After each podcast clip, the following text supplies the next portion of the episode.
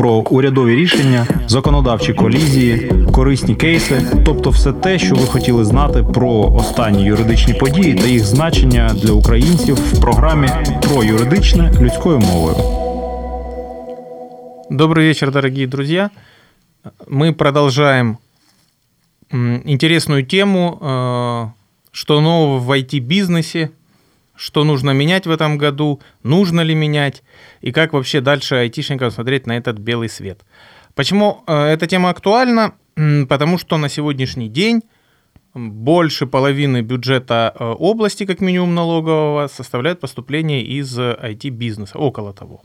Сегодня с вами Лебедев Дмитрий, это я, и моя очаровательная коллега Виктория Шутько, специалист нашего объединения в сопровождении IT-бизнеса, IT-процессов э, и IT-процессоров. Добрый вечер, Вик. Добрый вечер, очень приятно. Как раз э, очень, кстати, наша программа, потому что 8 числа прогремел DIA Summit, уже начали активно подавать заявки IT-компании, и как раз, я думаю, э, мы ворвемся своей программой очень даже кому-то кстати, и может кто-то сейчас сомневается и думает вступать, не вступать, может мы чем-то поможем или как-то немножко людей хотя бы направим в нужную сторону как смотреть на D-City, потому что раньше очень... Или напугаем, например. Или напугаем, например, потому что раньше было все очень скептически, люди, точнее, IT-специалисты, они э, хотели даже бойкотировать все компании, которые вступят и так далее. Сами компании, которые поменьше, они тоже очень негативно к этому относились и даже не хотели слышать, не хотели рассуждать, не хотели проводить какие-то страцессии по этому вопросу Поэтому я думаю, вот э, поскольку настроения немножко поменялись, я думаю, как раз э, вот будет к месту. Давайте как раз и начнем с этого все еще не до конца изученного науки зве... э, наукой зверя э.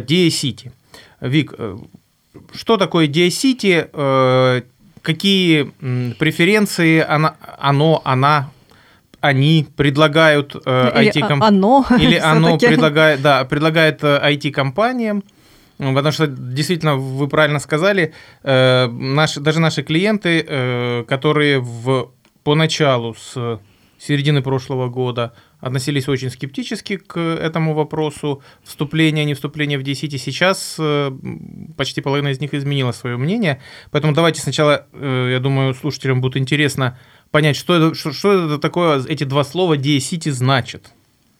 Ну, я думаю, тут э, мало кто услышит, что нового, потому что было миллионы, наверное, вебинаров по этой теме, и каждая юридическая компания считала своим долгом сделать тоже пост, вебинар, статью, потому что все оказались экспертными экспертами в этой сфере.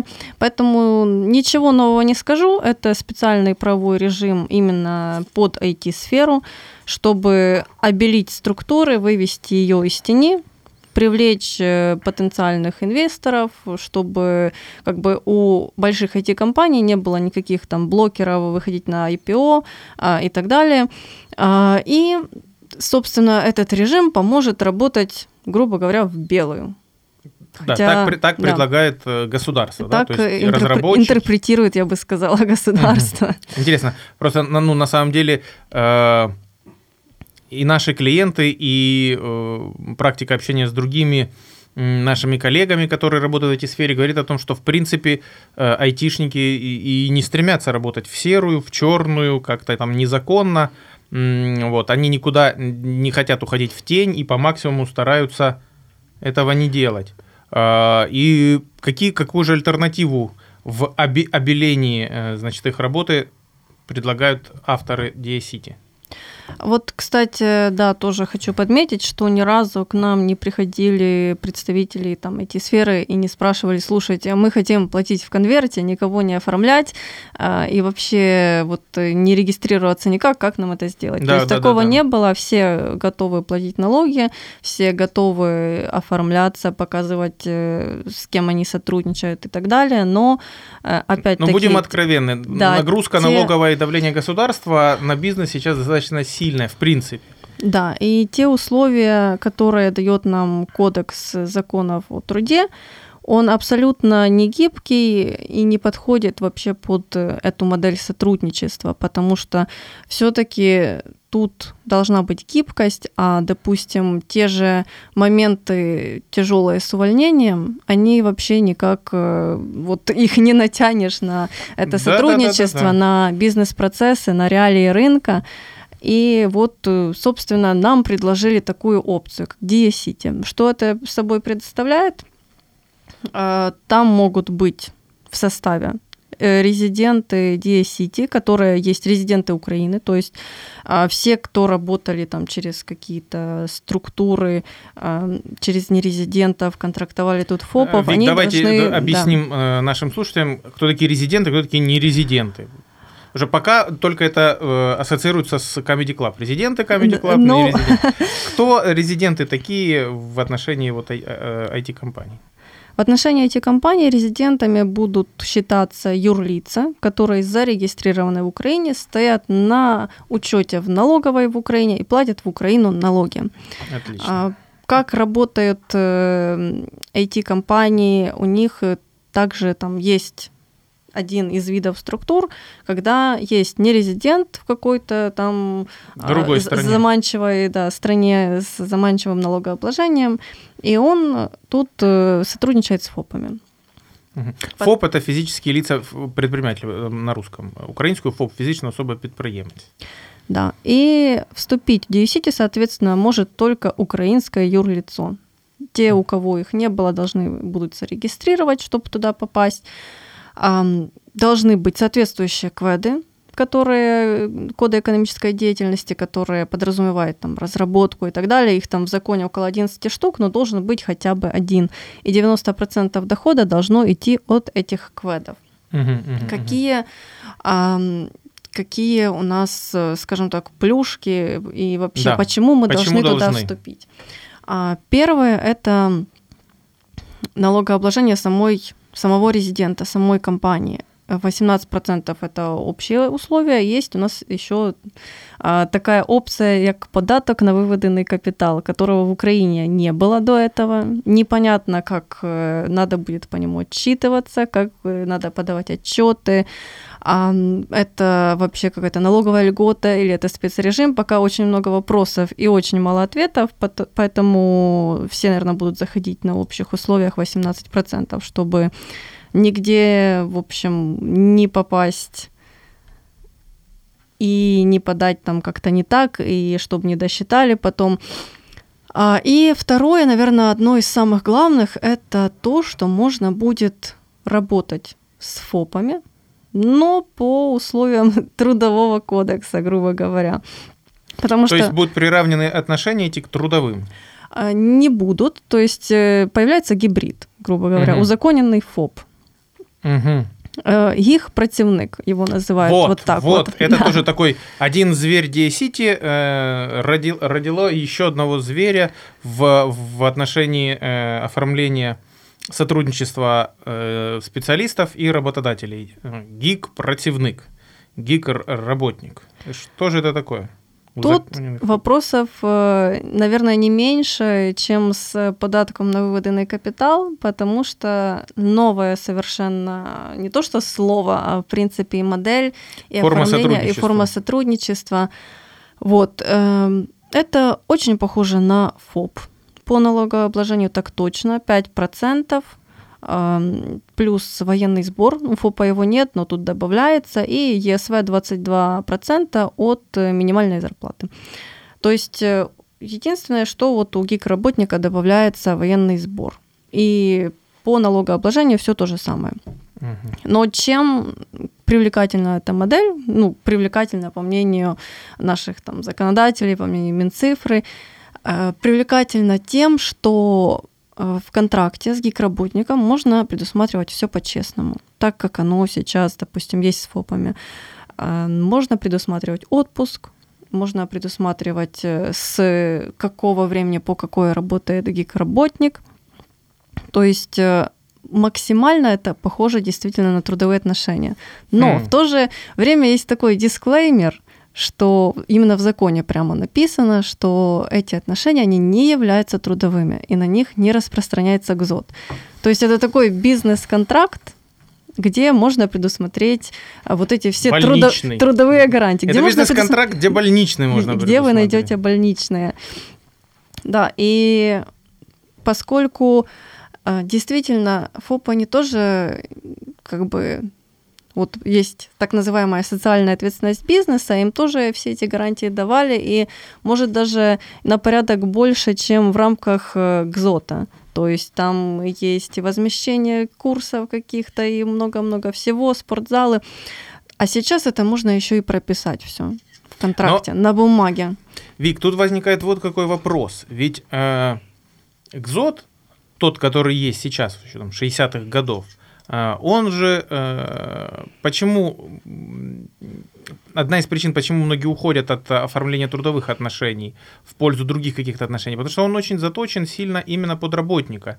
И в плане социальных гарантий, и в плане э, соблюдения его прав. Гораздо больше, чем работодатель, для, для работодателя.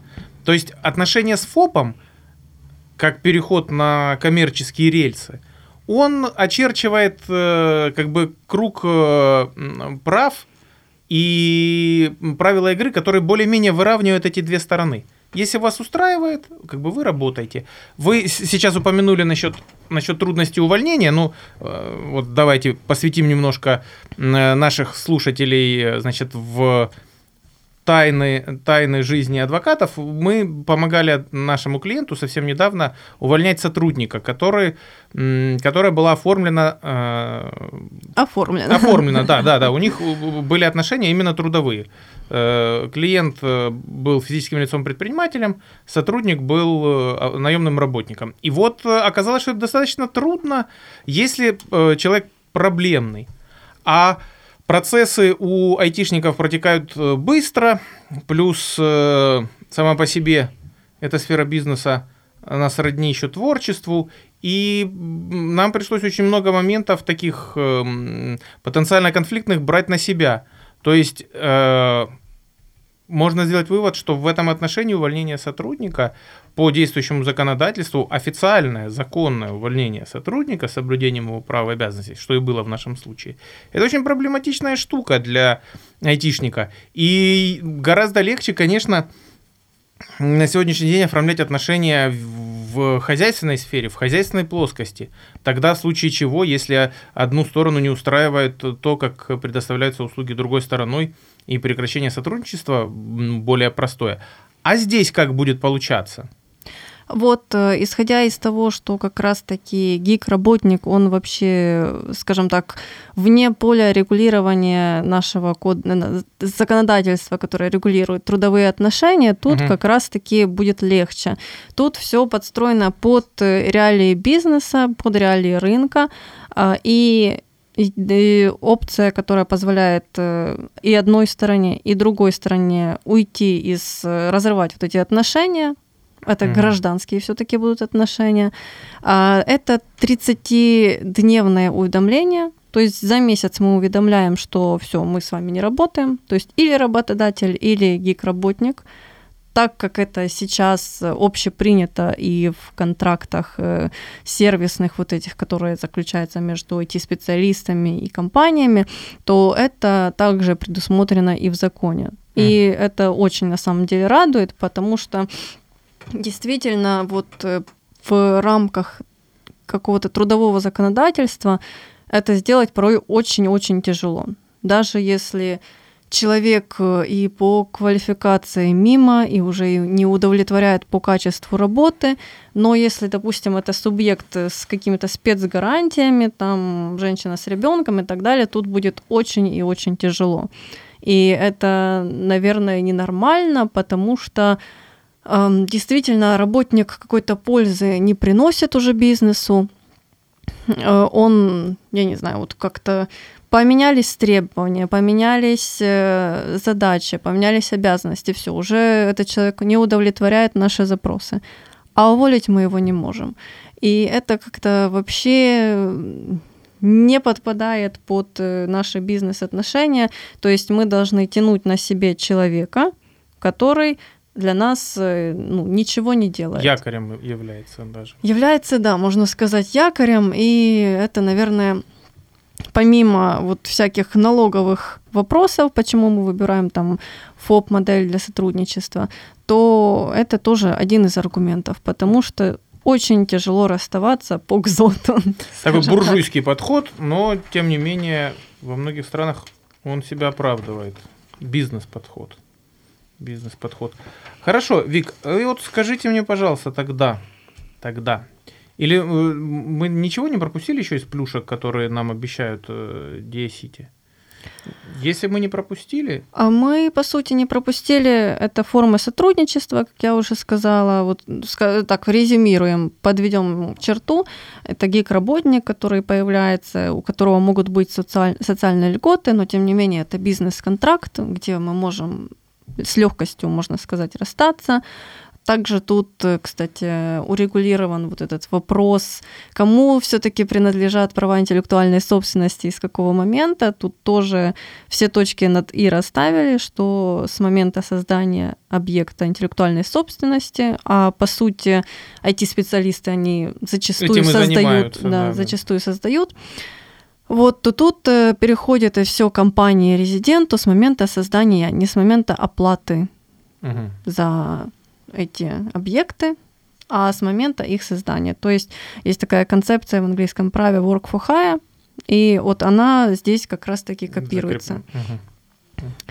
А, вот.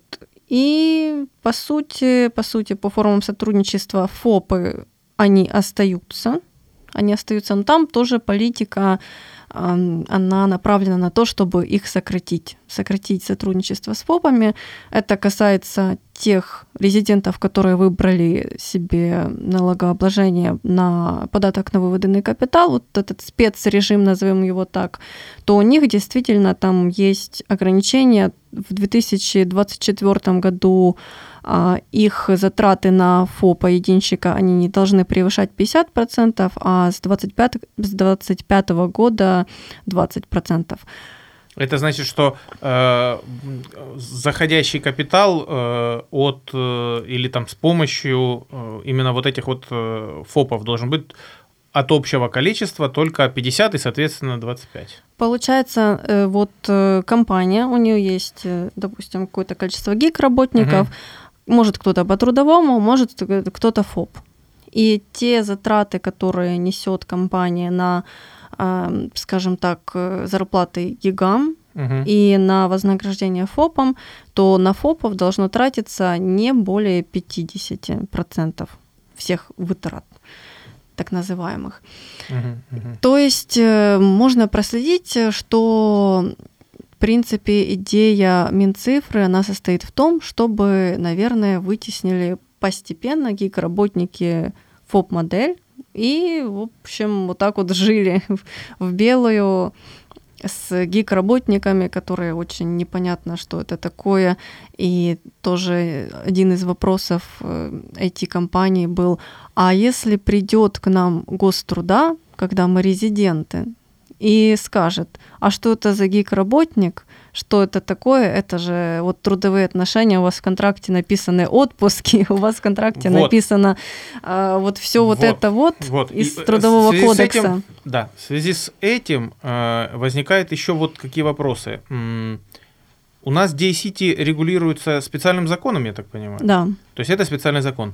А внесены ли соответствующие поправки в сопутствующие законы и подзаконные акты, потому что вот мы сейчас выяснили, что то есть трудовое законодательство там как-то пересекается, и там какую-то ясность надо навести. И, соответственно, не только э, трудовой кодекс и какие-то его э, подзаконные нормативные акты, но и, скорее всего, все те э, нормативно-правовые акты, которые регулируют проверки, как вы сказали, взаимоотношения с органами, которые проверяют и так далее, и так далее налоговый кодекс, э, который регулирует, будет, должен регулировать, и только он, в общем-то, регулирует ставки налогообложения по конкретным видам там, э, хозяйственной деятельности. Что-то здесь происходило, или пока у нас есть или пока у нас есть только один закон и ну, как бы обещание и понимание светлого будущего? На самом деле происходило, вносилась и в налоговый кодекс соответствующая часть, и в скажем так, чтобы не... Это слишком долгое название кодекса, скажем, трудовой кодекс, угу. кодекс законов про працю. Все, все подзаконные акты, все законы, они вот, скажем так, они при, приведены в гармонию с DSCT. Да, все на самом деле готово, и поскольку уже все стартануло, то да, действительно, все вот эти подготовительные моменты, они были сделаны. Так тогда, э, как мы подскажем нашим э, слушателям, что же им делать, когда к ним придет э, инспекция гоструда? А у них гик-работник. Прятать его? Прятать возможно под столом, но на самом деле риск того, что будут признавать трудовые отношения с гик-работником, будет приходить гоструда, он, как по мне, минимален, и такого, в принципе, быть не должно.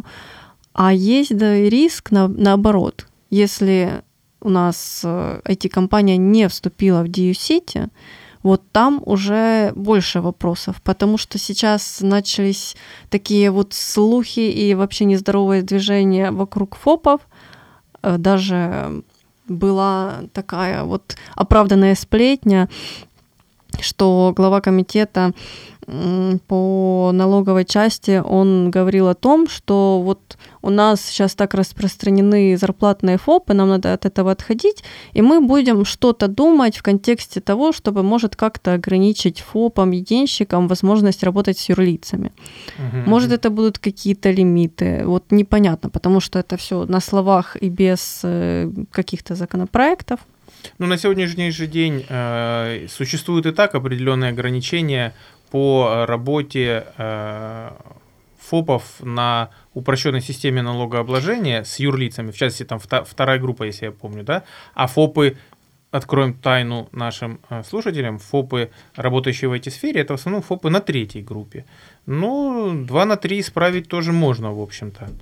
Вот. Да, и действительно, вот э, это самая популярная, скажем так, группа ФОПов, и как раз-таки за нее взялись и что-то хотят уже там в 2002 году, в 2022 20. году, мы как-то внезапно в прошлое переместились, а, хотят уже что-то предлагать по этому поводу. Одна из идей это снизить налог э, на доходы физлиц с 18 на 10, но убрать лазейку с ФОПом третьей группы, чтобы угу. не было такого, а мы вам тут вот так вот хорошо сделали, а вы все равно пользуетесь угу. такими вот э, не совсем хорошими опциями.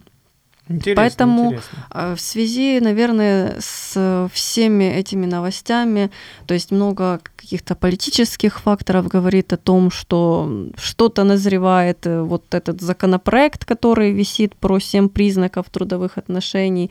А раньше вообще нигде в законодательстве не было именно признаков трудовых отношений, каких-то алгоритмов переквалификации. Это новая статья в трудовой планируется. Да. И как раз-таки, по-моему, в прошлом году, да, наверное, э, этот выстрел законопроект, пока он висит, висит э, да, хотят э, обозначить семь признаков трудовых отношений. Если... Причем хоть один из них, насколько я помню, да, в проекте этой статьи там один из них вроде бы должен а... попадать, и уже можно говорить Нет, о трудовых. три, три, три должно быть, должно из быть три. три. Угу. Да, из семи должно быть три, и уже можно там, говорить о переквалификации. И, а может и примут этот законопроект, а может и начнутся активные телодвижения со стороны э, налоговых, со стороны гоструда именно в этом контексте. Потому что действительно риски есть. И рисков очень много на самом деле налоговых, как по мне. То есть риски не вступления в DUCT имиджевые для небольших компаний они не так важны, а тут как раз-таки назрели налоговые риски, их очень много, и это не только переквалификация. Тут в зависимости от того, какая структура вообще у компании, тут на каждую структуру я бы сказала, что есть свой риск. И следует сказать, очевидно, э, что кроме э, вот этого закона о DE-City и изменений в связи с ним, э, с 2022 года еще же изменились вопросы взаимоотношений с иностранными инвесторами. А в IT-сфере э, иностранные инвесторы, заказчики и клиенты – это, в общем-то, основные потребители и игроки на рынке, которые заводят капитал в Украину, да, насколько я понимаю. И эти изменения, они тоже э, так или иначе как-то косвенно подталкивают как раз вот к модели ведения бизнеса, которая предлагает DSCity. А, таки да.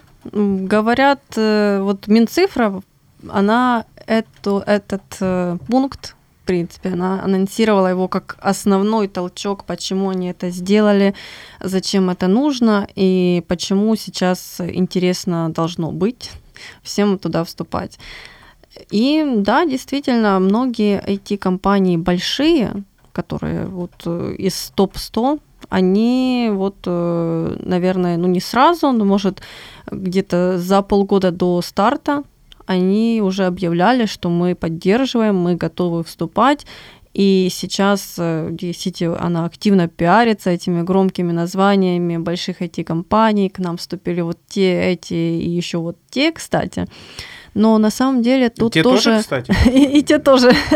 Не ожидал, не ожидал. Тут э, стоит тоже подметить, что эти большие IT-компании, они тоже вступали или вступают тоже сейчас э, в таком тестовом режиме.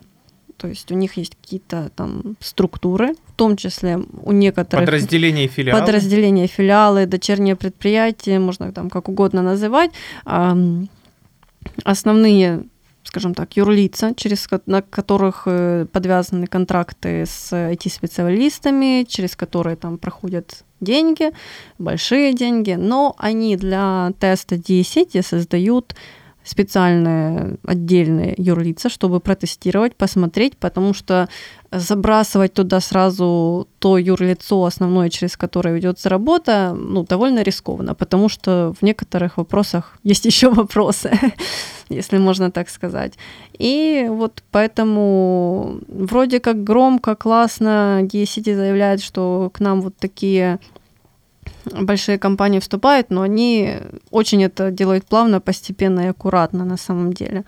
И тут, э, кстати, тоже стоит подметить, что можно вступить по-разному в DSCT. Можно на общих основаниях, а можно как стартап. Главное не вляпаться, да? Главное не вляпаться в DSCT. А есть какие-то различия э, в форме вступления? Э, есть различия.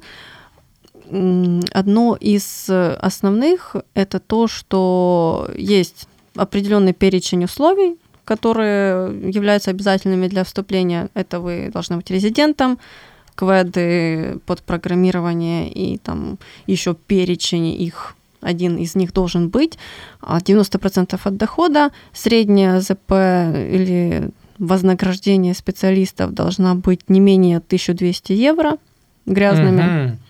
То есть это уже до налогов, уже вот такая должна быть зарплата? Да, до налогов. И количество работников, именно работников, не ФОПов, угу. это может быть или ГИК, или просто работник по трудовому договору, 9 человек.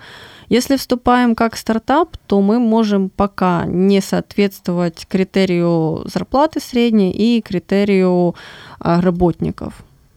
Мы подаемся, и в заявке мы ставим графу, в графе там, подаюсь в, по части, по-моему, третьей, неважно, вот такой-то статьи, то есть э, подразумевает у нас с собой то, что мы подаемся как стартап, мы ставим галочку, это значит то, что там по дефолту мы подаемся на общих э, основаниях. Если надо нам как стартап, мы отдельно об этом указываем. И сразу два вопроса. Э, как долго можно в виде стартапа не соответствовать? Сколько дается времени, если какой-то есть промежуток. И второй вопрос, э, куда мы подаемся? Какому? В налоговую, в Минцифру, еще куда-то?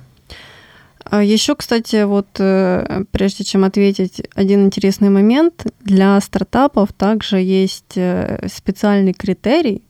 Он очень странный, потому что мы помним, что это стартап. Юрлицу должно быть не менее двух лет, когда мы вступаем.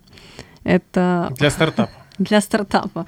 Это очень непонятно, потому что стартап, он сам по себе подразумевает, что это что-то только вот-вот создалось, зародилось. А может быть еще даже не оформленное какое-то? То есть может даже еще не оформленное, а уже должна, должно юрлицо намотать два года. Это очень странно. А сколько времени дается для того, чтобы дойти к критериям основным? То есть мы не можем все время быть как стартап, мы рано или поздно должны дорасти. Э, нам дается, получается, мы вступаем, вот, допустим, на конкретных цифрах, чтобы было понятно, вступаем мы в 2022 году, вот сейчас уже подаемся, и на 31 декабря 2023 года мы уже должны достичь критериев по зарплате и критериев по работникам. Угу, угу. Тут, э, кстати, тоже очень интересно. Нам задавали вопросы IT-компании, с которыми мы проводили стресс-сессии, кто может быть гик-работником. То есть как нам считать э, вот эту среднюю зарплату? А если у нас нанятых там уборщица будет, а у нее там 200 евро зарплата, и она нам всю статистику поломает. Мы можем там кого-то отдельного посчитать в среднюю зарплату, а кого-то не посчитать, кто не дотягивает. Вопросы довольно-таки интересные.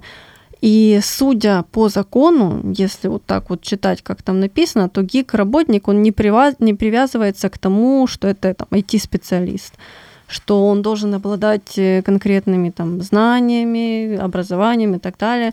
Это просто физлицо, которое работает по гик-контракту. Еще раз э, напомните, Виктория, какое налогообложение у гик-работника?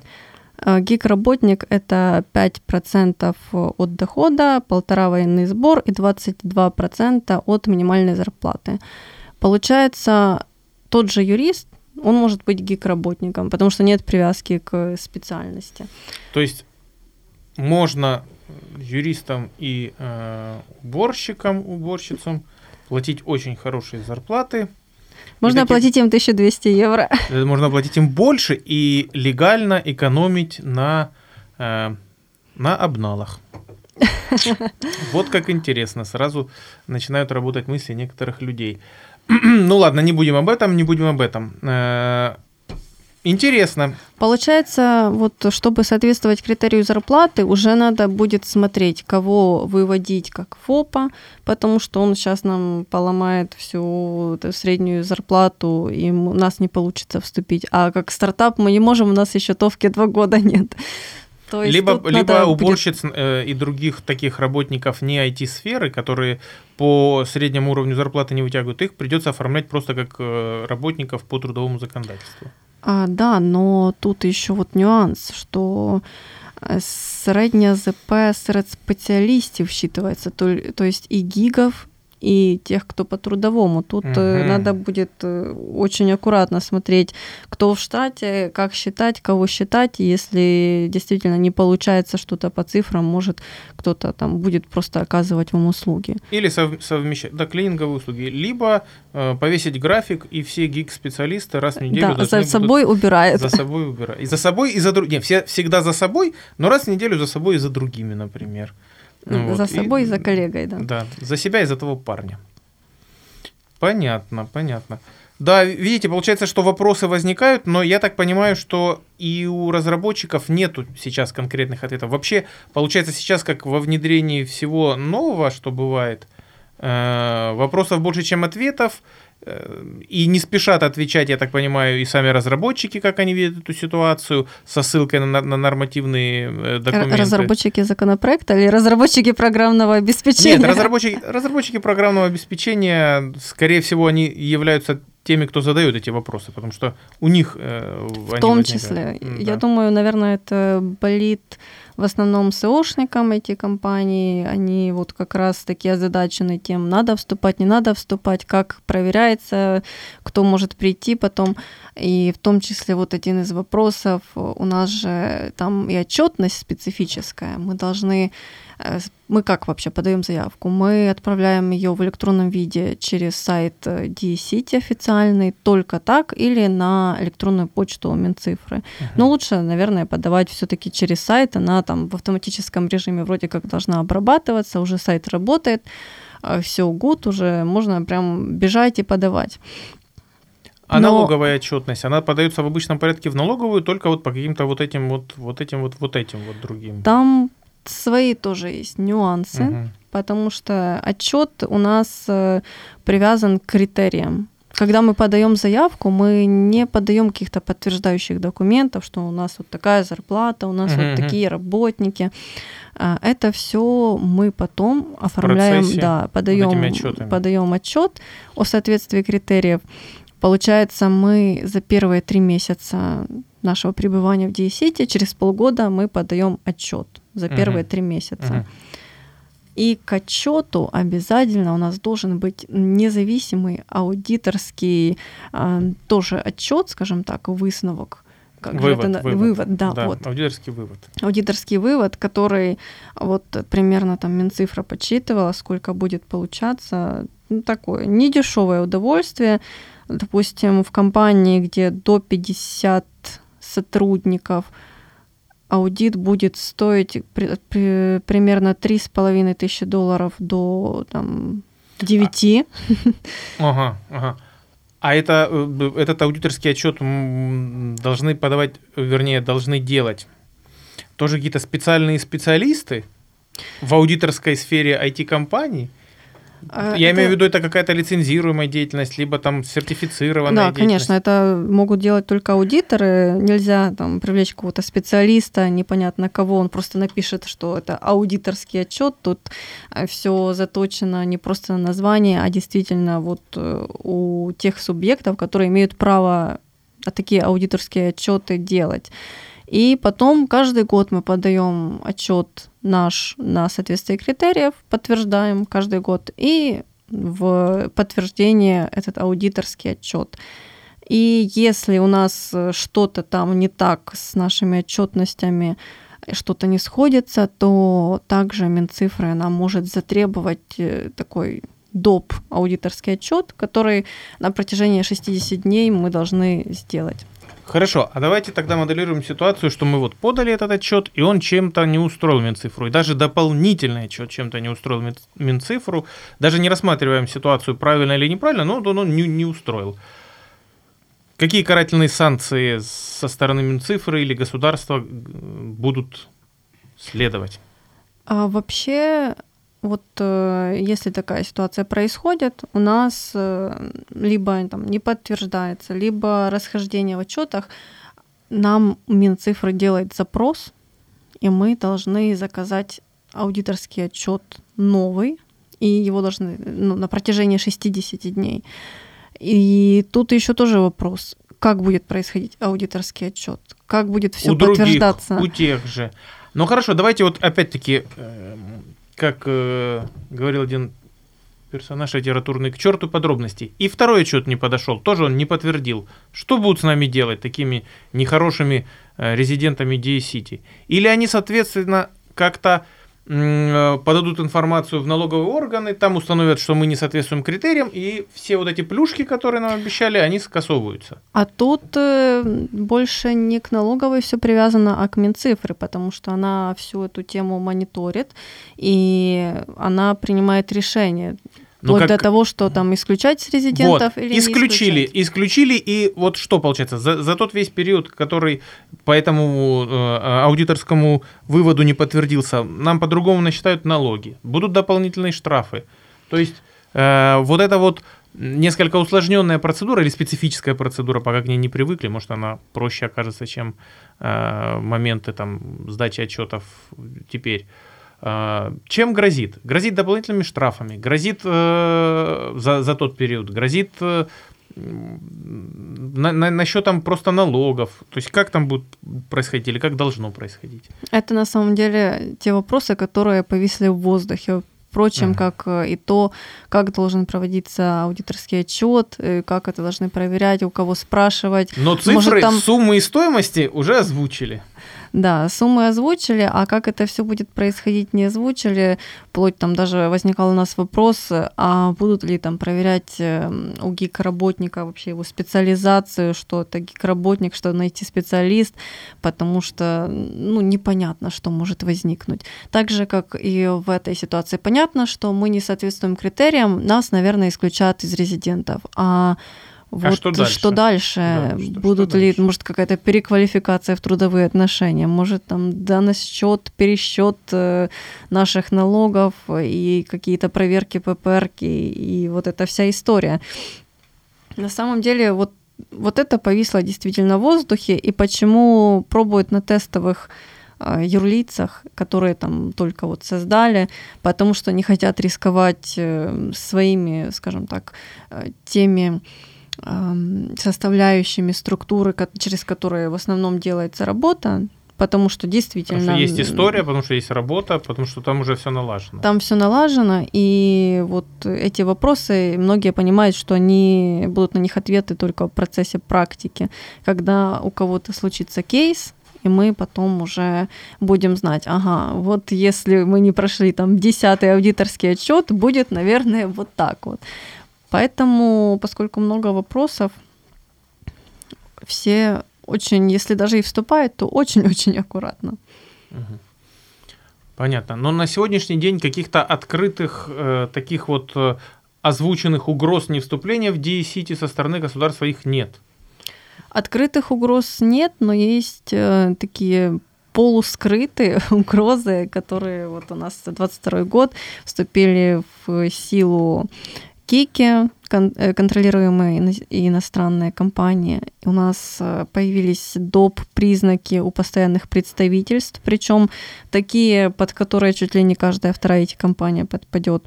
У нас э, появилось вот много таких новшеств именно в налоговом кодексе, что Э, что-то это грозит, грозит. это грозит какими-то дополнительными либо усложнением отчетности и ведением э, в этой схеме, в такой вот уже принятой схеме э, хозяйствования, да, либо дополнительными налогами какими-то. Это грозит э, даже переквалификацией, постановкой на налоговый учет, если мы говорим о представительстве, которое функционировало, но оно никак не регистрировалось. Тут э, очень много налоговых рисков. А давайте скажем, что такое представительство тогда. Может, кто-то жил и не знал, что он в представительстве работает. Кстати, вот да. А, Тут, наверное, стоит говорить о представительстве, когда у нас структура компании построена таким образом, что у нас есть не резидент, то есть иностранное юрлицо, оно тут не зарегистрировано, оно тут не платит налоги, оно не стоит на учете в налоговой. И это не резидент, он заключает договоры с нашими украинскими разработчиками, IT-специалистами и выплачивает там им определенное вознаграждение за разработку. Отношения постоянные, у нас э, один и тот же заказчик, мы с, ними, с ним в длительный, длительный период э, в отношениях, и уже это по признакам новым, которые добавились в налоговый кодекс, это уже похоже на представительство. В народе так уже разграничили, что есть сервисное представительство, есть агентское. Вот э, в том числе сервисное, оно характерно чем, что не резидент, он э, по сути перепродает услуги наших IT-специалистов. Мгм. Но тут тоже есть свои нюансы, как оно сформулировано в налоговом кодексе, потому что там формулировка такая, що нерезидент надає послуги а, через співробітників, нанятих для таких цілей. Сотрудников. Сотрудников. Співробітники, они у нас вообще как бы такое понятие нигде вроде в законе не учтено, не расшифровано. И, ну, мы ясно все равно понимаем, что это не ФОП, потому Нет, что это это, ближе что-то к из родни, робітнику. из родни трудового Да, кодекса, трудовых отношений. Робітник. И можно ли будет на этом основании как-то Юлить. можем, да, юлить и маневрировать с э, налоговыми органами, это тоже мы посмотрим, потому что до этого практика по признанию представительствами, она была не очень богатая, не систематичная, там даже, я бы сказала, одиночная. Ну, сейчас, раз мы люди такие не, не, не глупые и даже иногда такие умеющие играть в предсказания, понимая, что у нас есть DSCity, у нас есть изменения касательно представительств, мы понимаем, что сейчас практика по представительствам будет формироваться очень-очень активно. Может быть, потому что все равно должны быть какие-то рычаги, которые заставят как минимум задуматься эти компаниям, а почему бы и нет, а может это не так уж плохо по сравнению с тем, что нас тут может ожидать. И вот, кстати, о втором типе представительства, это агентское, тоже довольно-таки интересное, с чем оно связано, с какими признаками. А, одним из признаков постоянного представительства есть также факты, когда, например, у нашего украинского юрлица есть доверенность от нерезидента угу. на заключение сделок, на ведение переговоров и так далее. Или фактический контроль. Вот фактический контроль это вообще очень интересно, потому что это вообще очень граничит с киком и чуть ли не пересекается, и ты можешь подпадать и под то, и под это, но не можешь быть одновременно и тем, и другим. Это очень почти интересно. Почти что как код Шрёдингера. То есть ты с доверенностью и кик, и одновременно представительство.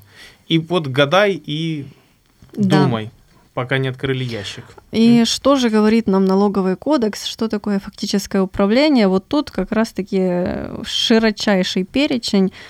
Это может быть э, подпадать сюда под фактическое управление, как э, и моменты, когда нерезидент, он дает какие-то обязательные указания нашему украинскому человеку. Это может там подтверждаться переписками и так далее. Или у нашего украинского человека, скажем так, у него есть корпоративная почта с доменом компании. О, вот, вот, вот, видите, корпоративная почта, визитки, стиль общий. Э, вот теперь может это все использоваться. Это да. И тут просто возникает вопрос, а чтобы признать агентским представительством, сколько надо признаков? Потому что а, у многих есть корпоративная почта, и в том числе там с доменом которые дублируют название компании, и не каждый же второй будет осуществлять вот это представительство. Тут тоже огромные вопросы. Сколько должно быть признаков, а как они, ну, как они будут фиксироваться, это уже плюс-минус понятно. Уже такие алгоритмы действия налоговой, они а, есть, и они выработаны, и мы можем о них, скажем так, тоже их прикинуть и понять, как это все будет происходить.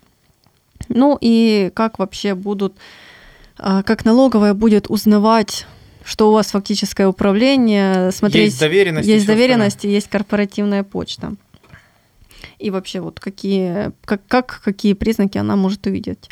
А, один из рисков – это в том числе, когда за коворкинг платит нерезидент. Вот тут э, эта связь нерезидент и ФОП, она действительно очень прослеживается. Но опять же, помним, если мы попадаем под КИК, мы уже не представительство. Угу. То есть тут такие правила. Тут еще можно вы, вы, выбрать, э, четвертую тебя или повесят, например. Ну, что-то, наверное, около того. Ну, я как скептик просто так вижу эту ситуацию. А, Еще один признак из таких бытовых, э, который, эм, в принципе, тоже можно натянуть под то, что написано в налоговом кодексе, если у вас, например, брендированный офис. Угу. Вы не представительство, э, у вас нет адреса в Украине, вы нигде не сидите, но в то же время у вас на полздания там вывеска с названием компании. Это тоже довольно-таки интересно. И тоже говорят и коллеги, и а те юристы, которые тоже осуществляют какие-то вебинары, аналитику, исследования, что могут смотреть а, именно на публичную информацию. Это очень известный сайт Доу, где публикуются все вакансии, где uh-huh. вообще вот все комьюнити сидит. И в том числе там могут смотреть, что компания иностранная, СОшник украинский, вакансия харьковская, и можете подавать резюме. То интересно, есть, интересно. Может быть и такое. Интересно просто, как это будет э, суд оценивать доказательства, полученные, именно, вернее, не полученные, а именно вот такие доказательства, как подтверждение там, тех или иных фактов. Э, интересно, интересно в том числе, э, на каких основаниях будет проводиться проверка, как э, вот эти признаки, как они будут подтверждаться. Это то, над чем мы сейчас работаем. Мы оцениваем не только то, что там, ага, у нас есть там признаки представительства, мы побежали регистрировать представительство, чтобы нас не штрафовали. Мы тоже думаем в контексте того, как что будет доказываться, надо ли действительно там бежать регистрировать, или мы можем как-то этих рисков избежать. Вот и по этому поводу как раз э, исходя из того, что потихоньку время подходит у нас к концу, э, хотелось бы понять, из, той, из тех данных, э, которые на сегодняшний день уже есть, можно ли как-то проанализировав сделать какой-то вывод, стоит ли или не стоит все-таки, стоит или не стоит овчинка выделки? И это такой зверь DSCity э, в противовес тому, что придут товарищи из налоговой, из э, инспекции труда и начнут мешать развивать светлое будущее. Риски налоговые, не вступления, они достаточно большие. Как вот мы сейчас очень э, поверхностно и косвенно задели постоянное представительство, действительно туда может много кто подпасть, потому что настолько широко это все расписано. Вопрос только в практике. В практике в защите, как будем отбивать, как суд будет оценивать действия налоговой и как э, действительно мы можем сейчас уже оценить структуры и понять, где у нас слабые места и как мы можем э, от них избавиться. Э, риски довольно высокие, но в то же время спешить, бросаться, вступать там всей своей существующей компанией Э, тоже не хотелось бы, потому что есть вопросы. Но есть вопросы и по поводу налоговых рисков, как это все будет происходить. Поэтому вот те, те шаги, которые делают большие эти компании, создают тос, э, тестовую тестовую, тестовую, тестовое юрлицо, тестовую товку и пытаются просто вот создали такое, что не жалко, чтобы, чтобы посмотреть, обкатать процессы. Если все гуд, мы вообще там со всех ног побежим. Возможно, в этом есть смысл. Возможно, есть смысл сейчас регистрировать э, ТОВку, пусть она мотает срок и вступить как стартап. Возможно, есть э, срок, ой, срок, мотает господи. срок. да, все мотает срок, это что-то уголовное во мне проснулось. Ну, возможно, где-то рядом вот эти все скоро будут ходить из Возможно, возможно, да. Возможно, есть э, смысл э, создать юрлицо, набрать туда 9 человек, чтобы по зарплате все получалось, как критерий, и тоже попробовать вступить вот с этими 9 человеками. Эм, ну, я склоняюсь, наверное, больше к тому, что вот в тестовом режиме можно, почему бы и нет. То есть оценить, что если мы тестово попробуем риски, вот они меньше, чем если мы сейчас ничего не будем делать, будем сидеть на тех же структурах и нет-нет, да и да, и к нам придет налоговая и скажет добрый вечер и поставит нас на учет, то есть, эм, наверное, есть смысл вот в том, в тех шагах, которые делают большие эти компании. Не зря они вот так вот это все очень аккуратно и филигранно делают.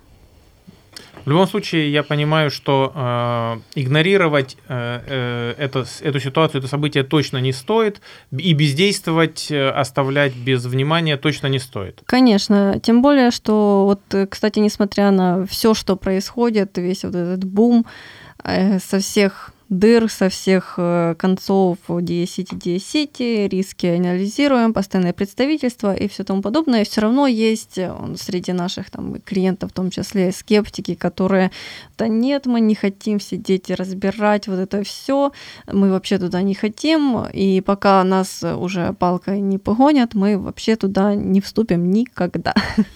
Ну, вот время есть, покажет. есть и такие, но э, сейчас, наверное, лучшим решением будет э, заседать на страцессиях, оценивать свою структуру, понимать, под, э, под что мы можем потенциально попасть, что нам может, могут приписать, какие штрафы, какое налогообложение. А может, есть там смысл сейчас подать заявку о КИК, потому что сейчас идет как раз-таки период уведомления налоговой и не попасть под представительство.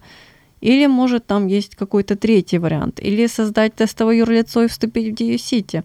Вот а, это, а... да, наверное, предмет э, какой-то страт-сессии. А уже. если у вас самостоятельно не получается, дорогие слушатели, вы знаете, куда приходить и у кого спрашивать, и кто вам обязательно в этом поможет.